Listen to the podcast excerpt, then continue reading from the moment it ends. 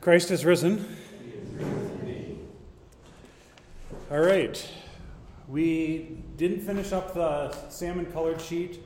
Uh, I think we had gotten up to number five, and then we've got another one. Lavender, maybe? Colored sheet? Purple. All right, so we were in verse verse 19. You were not redeemed uh, from you were redeemed from feudal ways inherited from your forefathers, not with perishable things such as silver or gold, but with the precious blood of Christ. And so we were right in the middle of talking about the precious blood of Christ. What makes it precious uh, and why? I need to make this a little bigger for you.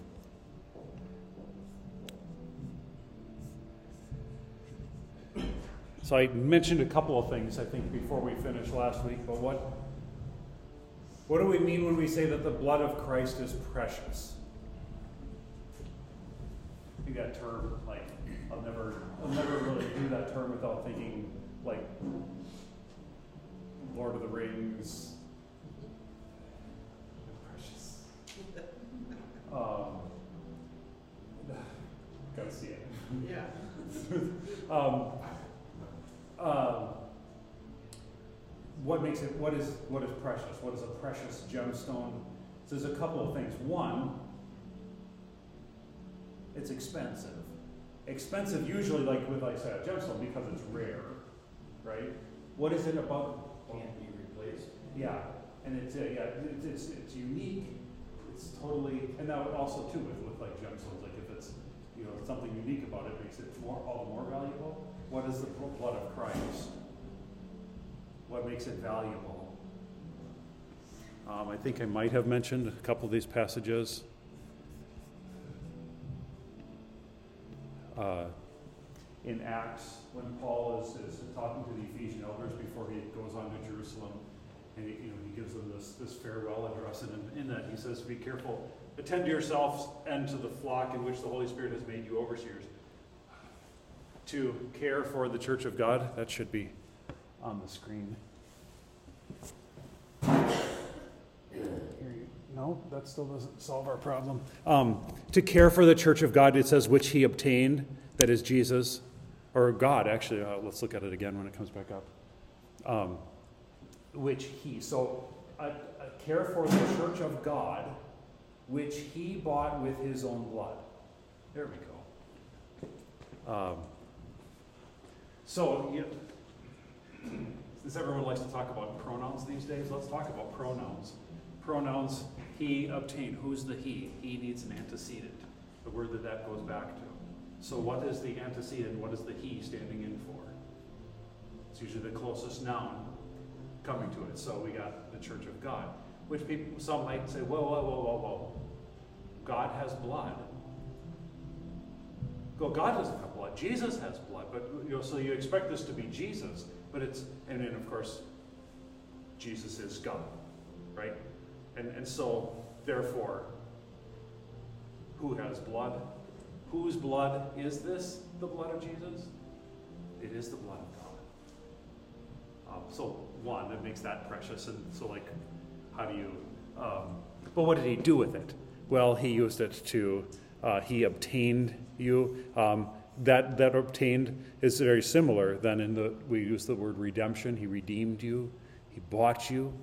Um, you also have this. This is in in Revelation. Uh, in John's vision of heaven, he sees the, the angels around the throne, and what are they singing? There's this there's this creature, this lamb on the throne, and it says, looking as if he had been slain. He's got wounds which you'll sing about in the hymn of the day today. Um, and I, I, don't think it's speculation for us to say what the, what the hymn says. Um, those dear tokens of his favor, still his dazzling body bears. Uh, cause of endless exaltation to his ransomed worshippers. That's what it's referring to this passage. Um, that, that stands of the hymn. It's those dear tokens of his favor or his passion. One of those two. It's talking about the wounds uh, of Jesus. It's still his dazzling body, still in glory, his dazzling body bears. And we see that, you know, in the statue that we have up in, in church depicts that too, right? That's the risen Christ, right? And how do you know that? Because when he has his hands out, he's, he's got holes, right? Um, wounds, scars, whatever you say. Um, that it, and because of this, uh, because the, the lamb in John's vision in heaven is described as a lamb looking as if he had been slain, like even in glory, he's got the marks of having been crucified. Um, because, and, and so this is the song that they sing Worthy are you to take the scroll and open its seals, for you were slain, and by your blood you ransom people for God, for every tribe and language of people. So there's the blood of the Christ. Um, he was slain in, in his blood. Um, and then you also have uh, Hebrews. Hebrews is a wonderful book. You're going through this whole notion of the blood of Christ, the sacrifice, the once and for all sacrifice of the Lamb, and the, and the whole purpose of the priesthood of the Old Testament is all fulfilled in Christ. Is kind of the, the letter, right to the Hebrews point. Um, and so he entered once and for once for all into the holy places. You know, the priest would have to go into the holy place uh, to make the sacrifice, but he would have to make a sacrifice first for himself. And he had to do that every single day. The priest did, right? But Jesus, greater high priest, he goes in once for all, not by means of the blood of goats and, the, and calves. He's got his own blood. Uh, by means of his own blood, thus securing an eternal redemption. So, precious blood so I think that, well, we, this applies to us or we want to pay attention to this just because we do have the opportunity to interact with the blood of Jesus, don't we? Jesus has given that, right? He said, take and drink. This is my blood. Therefore, how we treat what we receive, we just want to treat it as though it's precious. because it is, right? It is the blood of Christ, and we believe that by Jesus' word um, we believe that it is. Therefore, we will, we, will, we will do what we can to try to treat it in such a way that, well, we'll treat it as something that's precious, you know? So if you have a precious uh, stone on a ring or a necklace or something like that, what do you do with it, even when you take it off? You know, you don't just toss that somewhere, right? Um, or, you know, you have something valuable, you take care of it. So what do we do? How do we show our conviction that this is the blood of Christ, that this is precious, well, you know, one of the ways we, we, we hold, we, we put it in containers when we, when we celebrate this with some, you know, a precious metal, you know, silver plating is what we have, right?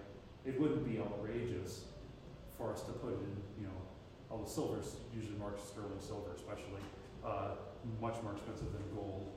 But a lot of times the inside is plated with gold, and then the outside will be silver. A lot of them are. I don't know why that is. If there's a difference in the properties of that, I'm not sure. Um, uh, but then you also see sometimes they're they're decorated on the outside with jewels, and, and we've gone through that before. I think I showed you before my catalog. You know, show you the, the twenty thousand dollar chalice, and like, yeah, we're probably not going to be able to do that. But like, if someone says, well, that would be a waste of money, and, and it, it potentially could because we know that it could be used for something else. On the other hand, on the other hand, we could never we, we could never get a chalice that would be worth more than what is in what is placed inside. Know? And so that doesn't mean, well, let's just use the red solo cup then instead.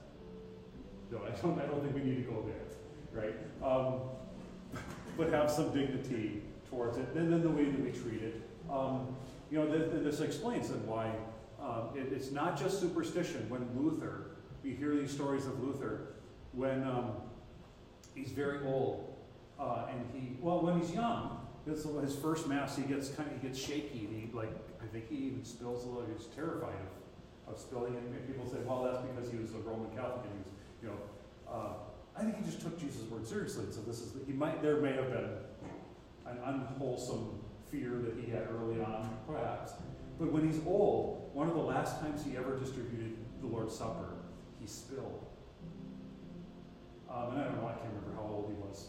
Um, but um, not well, he was never very well. Um, but he spills some on the floor, and you know what he does? He gets down on his, you know, like in his feeble knees, he gets down and he licks it off the floor. And we might say, well, maybe we don't have to do that. but I think the, the, the point would be this is precious. And we can say, well, you know, outside of the use of the sacrament, it's it's particularly in the sacrament that we maintain it as Jesus' blood, but when it's been used for that, which so our practice, you know, when, when we do finish with communion and we have some left, we, we don't just throw it in the in the drain, draw, put it down the drain with the rest of our refuse. We say, let's treat it as the let's, say it's precious. Yeah. Um, so that's a an application of that. Um, Number six then asks, uh, How does from the foundation of the world to his being made manifest in the last time result in setting our faith and hope in God? And that refers to then this, let's go back to 1 Peter. This verse 20 uh, into 21. He was foreknown before the foundation of the world, but was made manifest in the last times for the sake of you, who through him are believers in God. Um, so so the result is because he was foreknown and was made manifest, those two things. So from the beginning, he was, it was known that this is the one who was going to be the Savior uh, from the very beginning. So, you know, when we were talking about the prophets looking ahead, this is all known ahead of time that it was him. Um, but then made manifest in the last times. So he's revealed in the last times um, fully through the, through the, the apostles and the uh, evangelists uh, for the sake of you, who through him are believers in God, who raised him from the dead. So that, so that at the end of verse 21, you see that? That so that, so that your faith and hope. So that's the end result of this. He was foreknown and was made manifest. This part, the who through, that goes with you. This phrase, who raised him from the dead and gave him glory, that goes back to God. And so this part of the sentence is the result of the beginning part so this, this is why we diagram sentences in English, because English requires it, like in order for us to like figure out what goes with this, because we, we separate this off with commas. Yeah, here we didn't, but we could have, because this section goes with this, and so the main sentence goes, He was foreknown, and he was manifest so that. So the reason why those things happened was so that your faith and hope are in God. How, let's spell that out. How is it that both of these things, both that the fact that Jesus was foreknown from the foundation of the world, and the fact that he's been revealed in these last times, both of these result that your faith and hope are in God. Start with the first one. In other words, like how, do, how does the fact that Jesus was foreknown from the foundation of the world strengthen your faith?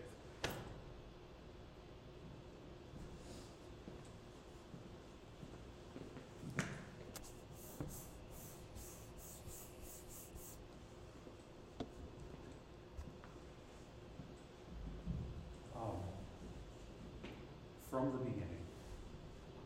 Uh, you know, well, I mean, you kind of summed up perhaps in, a verse like John 3.16, for God so loved the world that, that he sent his only son. So the, the result being that he's going to send Jesus. Why? Because he loved the, the world. From when? From the very beginning. Um, that, that this plan of salvation was not made up as he went along, right? God's not like, you know, oh, I've got a great idea. Here, let's make the world and let's make mankind, and this is going to be great. Um, and we're going to, and they're just going to be awesome, and we're going to, you know, have these people, and they're going to obey me. And, and, and then, then they screwed up. And then Adam and Eve mess up. They get, oh, now what I do? Okay, now, here, plan B. Let's and then, you know, and then, you know, he tries to, you know, let's say, he tries the law. He says, okay, here, I'll, uh, I'll rescue them out of Israel or out of Egypt, and then I'm going to be their God, and I'm going to, they're going to do sacrifices for me, and they're going to keep the law. That's going to work out. And then they don't do that. And then he's got to go, okay, plan C. And then I got to, that's not the case. There are some who believe things like that. Um, oh, what's the, what's the word? Um, dispensation, I think that's the word that they use, that there's these different dispensations. So just kind of like saying there's different kind of ways that God has to go about saving the world in different eras. You know, and so back in the Old Old Testament, he had this era, which was like you know the tabernacle, the temple, and all that. And then in the era of Jesus, uh, then he does it that way. And then the era of something else, and then you're going to have the last times, and he's going to have another way entirely. These different dispensations. Same plan all the way along.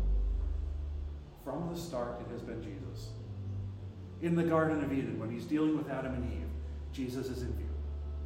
Which is why he tells, you know, the, the devil, he will crush your head, you will strike his heel. Um, from the foundation of the world, he was know, foreknown. So that your faith and hope are in God. So you know that he's got this plan, and he's had this plan all the way from the very beginning, and it, it's not taken him by surprise. Uh, what about the fact that he was made manifest in these last times for your sake?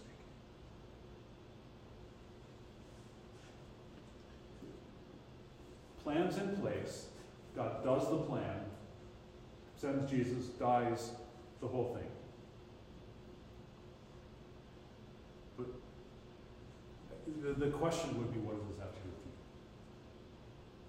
And I think that, that's where this comes in. Um, this was, was made manifest to you you had an epiphany. What was the epiphany? God revealed himself to you in his word, in his sacrament. He brought it. So God saw to it. So he has this plan from all eternity. But part of his plan is to bring you into it, is to manifest it to you. Uh, so, you know, this, this huge plan, in, in that plan, is, you know what? I want to see to it that you were baptized. And he did. It. And he saw to it. And he saw to it that the Word of God would come to you. Uh, you know, so he was made manifest, and because he was made manifest in these last times for your sake, um, your faith and hope may be in God, who has this, done this for you. Um, and and so with this, um, I guess he says, you, you are who through him are believers in God. So you believe in God. Yes. You can nod, say yes. Um, and then who is this God who raised him, that's Jesus, from the dead, gave him glory? We could talk about that. You know, sometimes we talk about, um, is it appropriate for us to say, how, it does. Um, do we say God raised Jesus from the dead or Jesus rose from the dead? Which is it? Jesus rose from the dead or God rose, rose Jesus from the dead? Raised Jesus. Yes. Bible speaks both ways, um, and so so we do too. Um, and, and here, God raised him from the dead. When it does speak of God raising him from the dead or God giving him glory, um, in Christology, the study of the person of Christ, um, we talk about these different um, kind of ways of speaking of the, the, the two persons and how the Bible does speak about Jesus being given things, like given glory. Like he is God, he's always God, but at his ascension, he is he's elevated. And but, but the beautiful thing about that is you know what's elevated in him? Because he's always been God. When Jesus is given glory, like at the ascension, what's given being what's being raised up? It's his humanity. It's, it's his humanity that didn't always have the glory because he, he comes incarnate and he's born in, and he's laid in a manger? Not, not very spectacular, not very glorious. Um, he is, and in even the raising of the exaltation, he, he's a man. Man usually, men usually aren't raised from the dead, um, but Jesus is. His, that his exaltation is a step for his humanity. It's his humanity that needs to be raised from the dead because it's his humanity that allows him to die. And it's in his humanity that he rises from the dead. The, the resurrection is a very, I mean, uh, all these festivals Christmas, Easter, Good Friday, Easter like, these are all about the God man. And, and really, kind of a, a large part of the emphasis is on the, the man. He was God before. But it's at Christmas, now he's one of you. Yeah. It's, it's, a, it's, a, it's just like every single time it's a promotion for you. Because he brings you along with. Um, he goes into the depths at, that you don't have to. And then he brings you up out of your grave when he rises from the dead. Um, but what we wanted to look at was, was just this question. So So, so that your faith and hope are in God, that's the result. You believe in God. Why? Uh, just think about that. Someone asks you just this simple question Why do you believe in God? And they say it just that way. You know, why do you believe in God?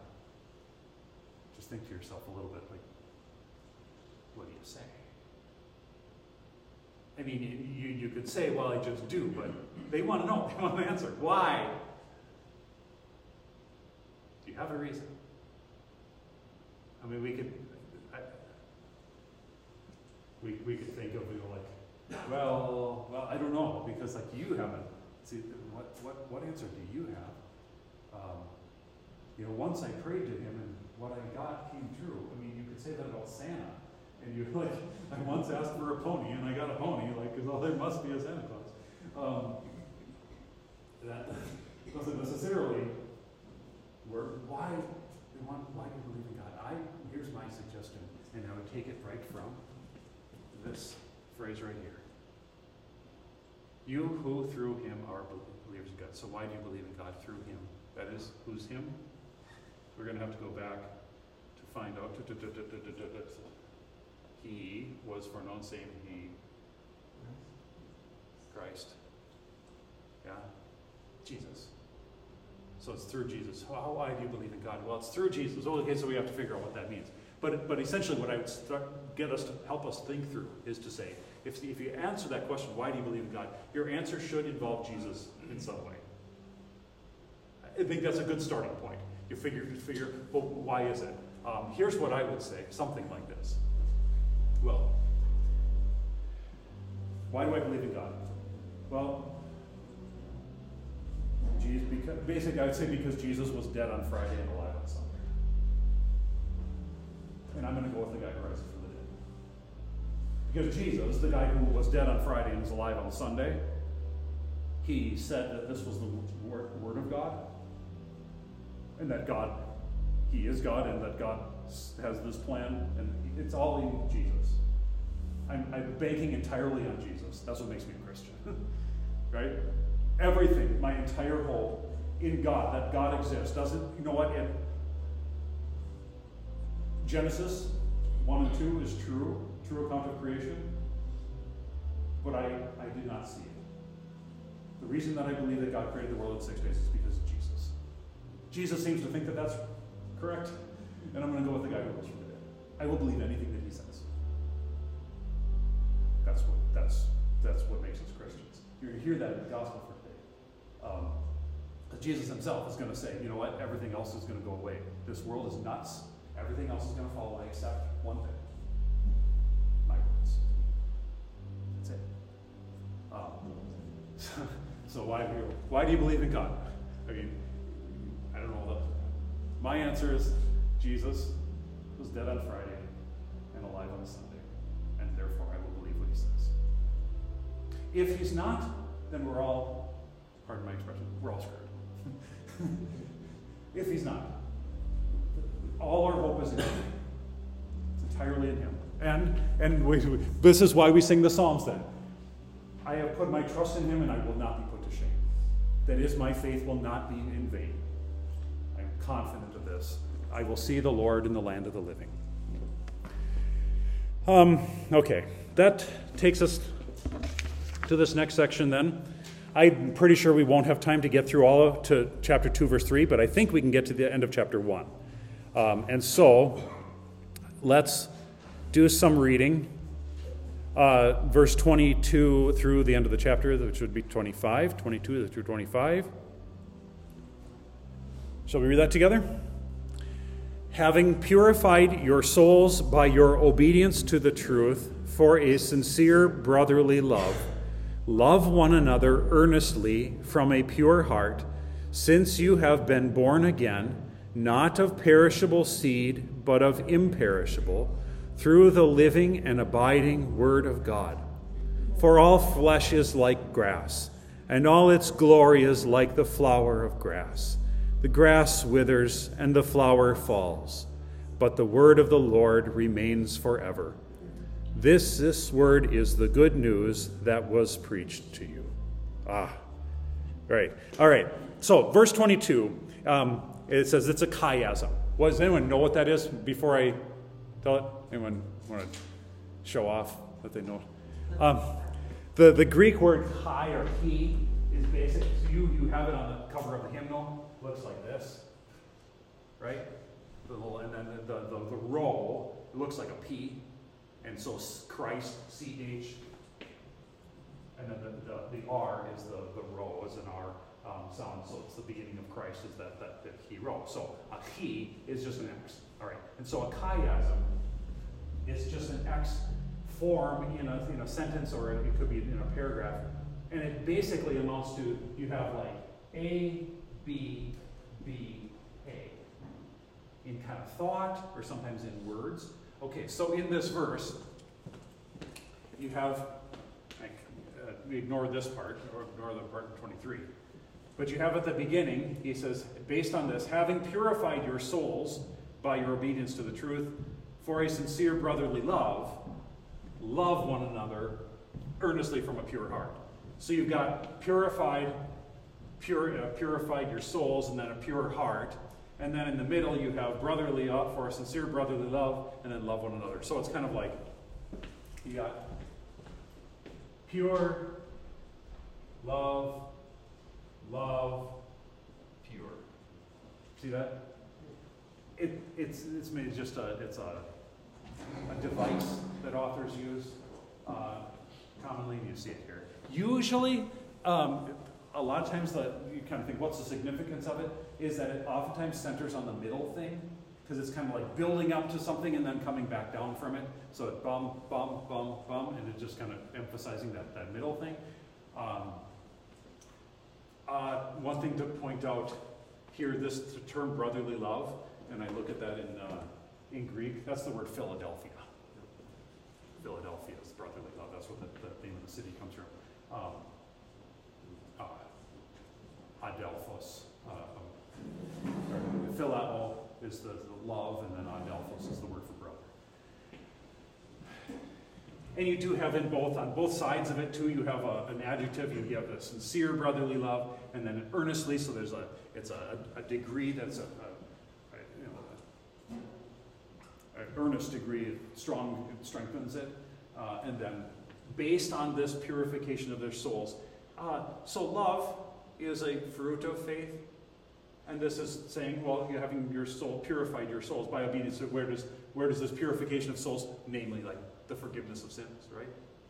Connection to Jesus, the forgiveness of sins. How does that come to us? By obedience to the truth. By come, faith comes by hearing, right? And having come to faith, then faith has fruits, and the fruit is, brother, is love. Right? And then it flips it around and says, okay, since that is true, then therefore love from that pure heart. You know? Faith results in works, therefore do the work from faith. Is basically what he's saying. Right? And then, and then he again piles on. So it's all these, these are participles in Greek that are just like, because of this, because of this, uh, because you've done this, then do this, then do this because from this, and then also then because of this, since also, just like having purified yourself, uh, what's another cause for you to love your neighbor, your brother, since you've been born again? Let's talk about that. I think that's the next question. Um, what, how does it describe a Christian's rebirth? What does it mean to be born again? Or what do we learn about being born again? We had, he, at the very beginning of this, of this book, well, just this chapter here, the letter, he had said, You've been born again to a living hope. Um, and now, now he says, You've been born again. How does he describe this rebirth? Um, not of perishable seed, but of imperishable. So if you think about it, you've got your, your first birth, your natural birth, and there's some ways in which this is the same, why he calls it a rebirth. Some, some things that are similar to being born, um, and, but some things that are different, because one is, it was perishable, so when you were born, naturally that was a perishable seed, right? Your, your flesh, even the baby's flesh, is, is subject to, babies die too. It's evidence of that, right? That's perishable seed. Um, you know, we, we, we, might, might think that no baby shouldn't. What is perishable is perishable, and that's evidence of that. Um, not of perishable seed, but of imperishable. Um, but but similarities. Why why calling it a rebirth? How is our rebirth similar to our birth? One of the ways is that um, you don't do it. uh, it, it is something that happens to you.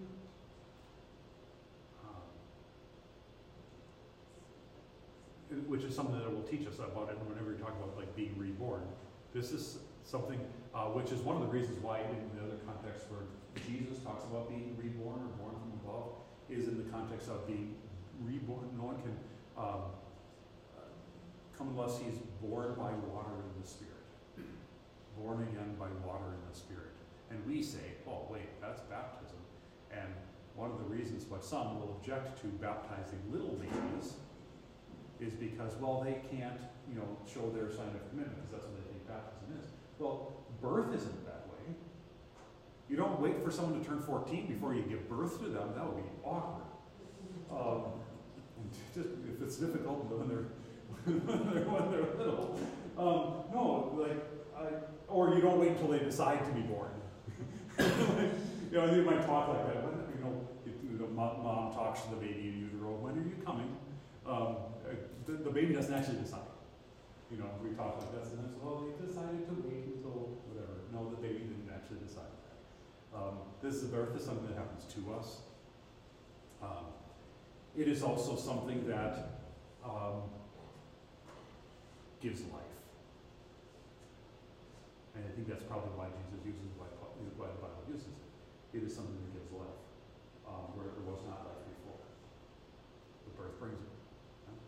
Um, and so, but not of perishable seed. Now this this new birth. This is imperishable seed. Why is it imperishable? What makes it imperishable? You know, what makes regular birth perishable is that we're born into a, we, the Bible tells us why this is, right? Because the wages of sin is death. Because this is a fallen world, broken, and so death comes, right? Um, even to babies, even to children. But this is imperishable. Why imperishable? Well, so if the problem that made us perishable was sin, the imperishable has, has to have dealt with that. Oh, yes, having purified your souls from the Word of God, since you've been born again um, of imperishable, because how did that happen? How did this rebirth happen? This di- rebirth didn't happen because you decided to commit yourself to Jesus. How did you, just like you did not um, get born by deciding that you were going to commit yourself to obeying your parents or something? Um, you, you like agree to, to the terms of being a child, of agreeing to like listen to your parents or being a child. No, you don't agree to that. You just you just are born. Um, how does it happen? There are means that God uses to rebirth, reborn us, re, rebirth us. Um, it is, how, what is it? Through the living and abiding Word of God. Um, well, of course, the living Word of God. The Word of God is living and active, sharper than any double-edged sword. The Word of God lives. That's a, that's a beautiful thing. Um, we don't think of words having life. Uh, but God's words do. God's words, the, you know, the Holy Spirit is the, um, the, the giver of life. His words, the words of God, actually bestow, they're, they're full of life and abiding, uh, remaining. And so then we're going to have this. This is, oh, is a great day for this because Jesus is going to tell us the same thing in the gospel for today. Um, uh, so, so then he says, so he's going to for, and then he's going to quote, you know where this is from, right? I'm just kidding, I'm not expecting you to.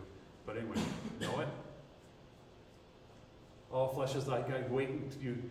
If, if, if this was the fourth Sunday in Advent, you would all remember, because it's the Old Testament reading next Sunday. Um, uh, and then you'd be like, oh, of course that's Isaiah 40. Um, all flesh is, is as grass, because you would remember that. Um, all flesh is like grass in its glory, like the flower of the, of the grass or flower of the field. The wind blows over it. Um, grass withers, the flower falls. So, what is grass? What is fading? Is flesh.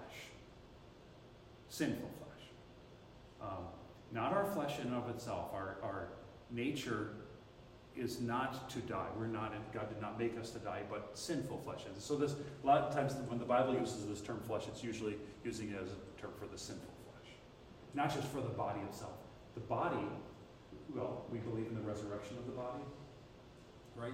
Um, God made us to live forever, even in the physical. It wasn't like, again, this wasn't like God's plan B, like, oh, okay, now, uh, now we're going to have some other way of of dealing. I intended the body just to be like this thing that they live in for a while, and then they really live when they're apart from the body. That's not true. Um, but sinful flesh is like grass. Grow up, it dies. Okay. Um, and this is this this verse here. This is part of the Isaiah section. But the word of the Lord remains forever. Um, everything else fades away. So Jesus is going to say, uh, today in the gospel. Jesus says, Heaven and earth will pass away. Flesh is grass. And not just not just flesh. Jesus says all everything. Heaven and earth. Top to bottom. Um, will pass away. But what does he say? Heaven and earth will pass away. Jesus says, but my words will never pass away. You know, they're going back to the why do you believe in God? Because Jesus, um, because Jesus says that, and I, I believe in Him. And He says, and His words give life. So you want to live? You stay in Jesus' words. Jesus says, abide, whoever abides in me, my words abide in you.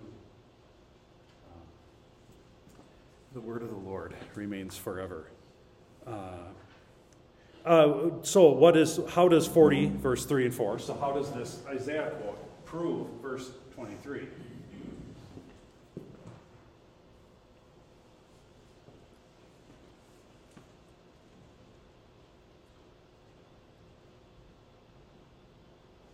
how does the fact that all flesh is like grass but the word of god remains forever? Well because what has been born in you is not perishable what made you reborn? What made you born was your father and your mother's seed. That's perishable seed.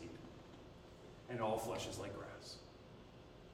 But the word of our Lord, the Lord remains forever. And you have been born again through the living, the abiding, the remaining, the only thing that remains, the word of God. And therefore, then we could go back though, because then you say, well, let's go back to that. This is saying, since you've been born again, then love one another. We could also think about why does that, in, in living and enduring Word of God, having been um, born again like that, that gives us new life then to love the neighbor too. Yeah. You know, that, that, that's the, that's the, the where that's headed um, confidence in God so that love one another earnestly from a pure heart. Uh, why Advent 3? Maybe that's a question that we should ask next week. Um, uh, think about that. And I think that should, we should do an attempt to um, think, uh, this should, should be our, part of our task on Sunday morning. It's going to be the preacher's task to try to help you with this, um, to, to help you think through why this reading this day. Um, I'll get you started. I mean, the sermon will try to help with that too, mainly on the gospel, but um, the, the one sentence that I'll have in the order in the, in the, the sidebar, that's the intent of that. The intent is to help you say, why this lesson today? What is it, what does it connect to the other readings? I try to, if I can find, you know, like there's there's like a common theme through this, and you'll sometimes see that. But just why this one today? Why? Um, so we're going to hear that. Um, you're going to have you're going to have the rest of the context next week in the in the Old Testament reading. You're going to have all of Isaiah like 1, 41 through 8 or something like that, which starts off. It's beautiful. Comfort, comfort my people, says your God. It's the opening verses of the second half of Isaiah. The Isaiah has these you know, kind of two scrolls, two sections, and Isaiah 40 is the beginning of the second half, and the second half is The first half is great. You've got these wonderful verses like, A virgin shall conceive and bear a child, and uh, to us a child is born, to us a son is given, and the government shall be upon his shoulders, and he will be called Wonderful Counselor, Mighty God, Everlasting Father, Prince of Peace, and uh, all these things. Um, and you've got like the first song of Isaiah and the opening parts of Isaiah, and uh, it's great. But then it gets into this judgment on the nations and um, in the in the the prophecy warning them. But then chapter forty, comfort, comfort my people, says your God.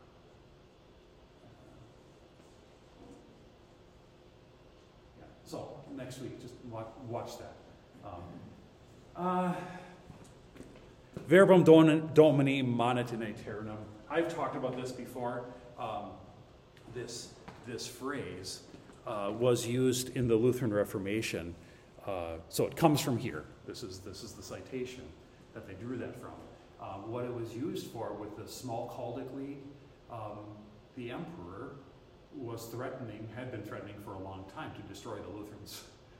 And, and it became obvious that he was going to have the opportunity to not just to do that with trying to, you know, execute or get rid of Luther, silence him, or some other things, they were going to take up arms.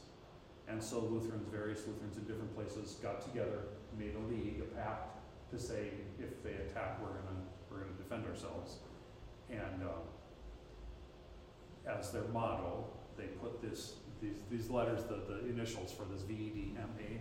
Looks like I was going to put up on the screen. I've got if you see on any of our cars, I've got this on the back of the cars because I got these window stickers. If anyone wants one, I got extras.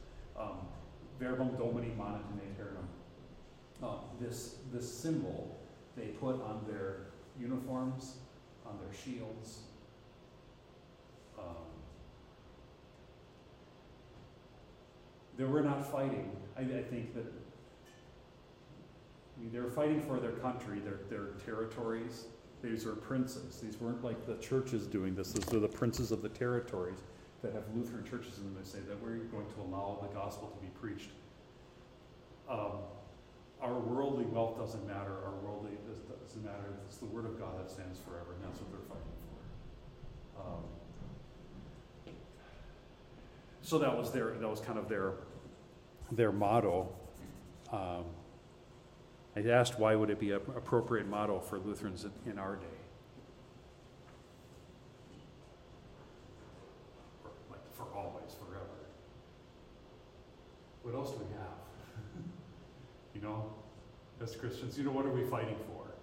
You know, we're going to fight for our, you know, I don't know, just our freedom, for our ability to live life peaceably we, we, that's worth, worthy but you know what? Our freedom to, I don't know, you know, be free from the regulation of fossil fuels or something like that. You know, something that we're, we are used to using, you know, and the government wants to come and say, you can't have a gas stove or I don't know what, you know, like, and we might fight for that. Politically, we might say that's, we, don't agree with that, we don't think that's a problem, whatever. Um, is that what we're fighting for? That'll pass away. too. You know, you want to fight for the right to what? Most of that will pass away. The word of our Lord. I, I, I mean, the, the good thing is that ultimately, like, we don't have to fight for that. It's going to remain. um, Jesus has already been crucified. They can't kill him again. So they're not, you know, they can't, you know, can't really take away our Jesus from us. Um, unless they would tempt us by the things that will pass away, to hold on to those and let the Word of God go. You know, if we're given the choice between, well, you know, you can keep your stuff, just give up your church, just give up your, your Word of God that can be very tempting because they could say, well, we'll take away all of your stuff otherwise. And our challenge will be to say, but that will pass away. And the word of our Lord will not. And it will stand against all enemies. I think that's a verbum domini manet in aeternum what I'd like to do So I don't know if you've noticed, all around up in church and outside of church, there's a, there's a, there's a shape. Um, that's, I, I didn't count, I count, uh, in church, I think there's, well, there's, a- there's at least ten of them up in church, at least, no, there's gotta be like eighteen or so up in church. Um, in wood, in the, carved into wood is the, and there's, uh, on the outside of the building, there, on, all sides of the church, it's a shield. You ever notice that? Straight across, um, it's the shape of a shield. Uh, what I'd love to do is if we, uh, if God, uh, plan to, to redo our, our, church identity materials with like the logo and things like that, and to have that featured in it, I think that would be great. Um, and if, potentially, like I think something good to be inscribed in the center of that shield would be Verbum Domini know, like the, those initials perhaps. Um, like, what are we defending? what, what, what do we, what are we going to hold to and say nothing else, nothing beyond this point is going to be the word of our Lord? Uh, Domini. You know what they call that? Uh, in, in like liturgics, uh, the, the, we call it the Verba, Verba Domini. Sometimes I might print that in the order, I'm not sure if I ever do. Uh, the, the title for it, Verba Domini, the Verba. Those are the words of institution. But those are, those are the words of our Lord. The rest of the world can stop. I, um, I've told you this story too, but I'm sure. Um, in maybe a different, different, uh, group. Uh, when I was a vicar, the, um, we would help, we had like six people that would help with communion. And, you know, the pastor and the, the, the the presiding minister and the preacher were out in doing church, but then the, the other assistants would come up during the offering, invest in the sacristy, put on the, the robes, and then come out. So we would be in there during the communion liturgy, getting, getting ready. And sometimes there'd be a little, you know, kind of chit chat a little bit. Um, it's just, you know, morning, how's it going, whatever, small talk. But distinctly remember this. One of the guys who was a professor at WLC uh, and a pastor, uh, he, uh, someone was trying to talk to him. He was just standing there, kind of facing like towards church, and he was standing there. He totally ignored him, but he was talking to him. He was trying to talk to him while uh, in church the words of institution recited. And he just he stonewalled him like just nothing. Uh, and then afterwards, that had done, he was like, "What was that again?" like, um, I just that that really impressed me that to, to have that respect for the words that Jesus is. Sorry, I'm not going to listen to you right now. um, even though that's in the other room, I can hear it. And when Jesus is talking, I am not. I think that's um, I think that's a good lesson. To have that much reverence for, for these are the words of my Jesus. Um, I, I don't want to give, give it. I think I mentioned in the sermon. I think I've got that in there. Uh, that that that's why we stand for the gospel. It's not that the other words of the, of the service or something like that are not, those are, we can say the words of Jesus too, but they, this, this, these are the words of Jesus, or the works of Jesus. Um, we can stand up for it. um, that it's a way of showing respect and say, this is, this is everything, is, is what my, what my Lord says. Um, and this, this is the good news that was preached to you. What is the good news? It's that the word of our Lord, that you are reborn by this seed that doesn't, that will not pass away. Everything else is going to pass away, but not this. This is this is good news. Um, that was preached to you, and I make the note that so this is ESV. Um, they do kind of a funny thing. They say, "This word is the good news that was preached to you." Um, and in this case, NIV is probably a little bit better, sort of, um, but then it misses the phrase uh, it says, sorry, it's small. And this is the word that was preached to you. They added the phrase good news, and that's because the word for preach and the word for good news is the same. it's one word. Um, there's not, and so like it's kind of weird that they have, and this is the word, is the good news that was preached to you. I guess what would we do literally here? Um, it'd be this is the word, the one good news to you. um, uh, it's, it's good news as a, as a verb. Uh, um. It's, it's a verb, but it's good news you. Evangelize you would be a, a, a way, but we don't that might confuse people. Um, that's really what it is. It's, a, it's as a verb. It's good news as a, a good news to you. um, and, and the good news. So it tells us something both about the gospel and preaching. Um, one, so the, the, the, the, good news is proclaimed. Um, so what does it what does it tell us about uh, preaching? Is what should be the content? What should be the, the, the main thrust of the preaching? It should be the good news. It should center in. It should be get to. It is the good news of Jesus. It is the that that is what preaching is for. Is to proclaim this news. Um, but it also tells us then what's the what's what does it tell us about the gospel? The gospel has to be preached.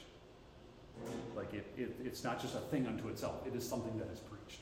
It's something that is proclaimed. It is announced. Um, it, it, it's not. It's not just to say we have the gospel like we have it in a book. Well, congratulations. it's not something we just happen to put on the shelf. The gospel is something that is spoken. Um, uh, to say, I don't know, some church God, God's, God's house is a mouth house. It's a speaking house, right? It's about, it's about the proclamation. It's not just about the, the, the, the space or something that we do. It's about the, the, the message coming to us. Well, we did it. We got to the end of the chapter. Finally, after I don't know how many weeks, one chapter, um, I hope it's not a burden to go through so slowly, um, but I hope you also see, just, just to, to allow us to see, as, as we unpack these, that there's, we, you know, we could spend until Jesus comes back just on one letter. We could if we wanted to. um, and we would never get to the bottom of it. We would just grow and we would delight. You know what it would do, though? You know, if we did that, it would just, it would launch us into other because the Word of God is one.